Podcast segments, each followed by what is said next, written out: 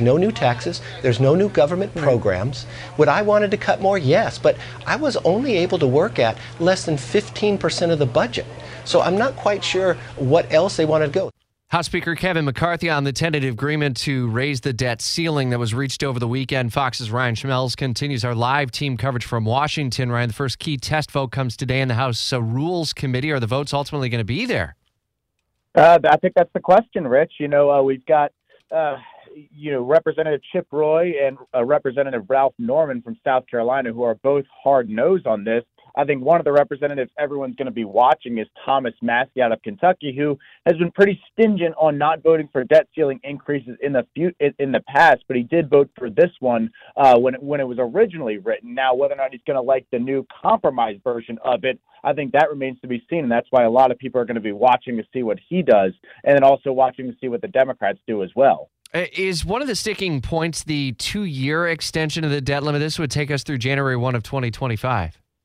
Yeah, that's certainly one thing that the Republicans have already come out and said they're a no vote for, have raised concerns about. They would have probably liked a short-term debt ceiling deal if, in fact, they were going to get one. But, you know, raising this to January first of twenty twenty-five, pretty much avoiding the presidential election in many ways, too, uh, is certainly one that, that a lot of them are raising concerns about. In the House, it's going to take some Democrats to come along as well. It kind of becomes a numbers game at this point, it would seem.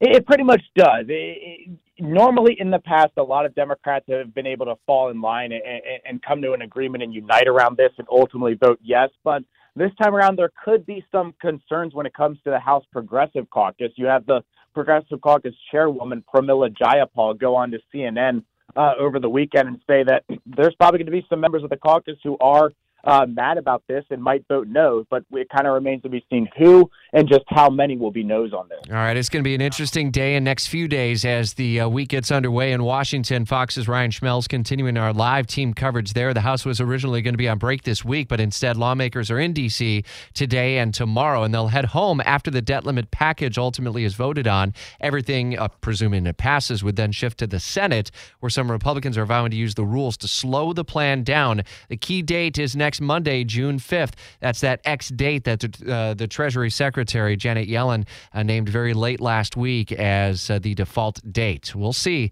and we'll cover every step of this story as uh, it progresses throughout the week. Brian Kilmeade is going to be live on the story with continuing team coverage at the top of the hour, and he's uh, here in his second hometown in Northeast Florida, spending the morning over at the Beach Diner in Ponte Vedra Beach, and headed back uh, to the radio uh, for your uh, entertainment and uh, more coming up at nine o'clock. W O K V News Time, eight forty-two.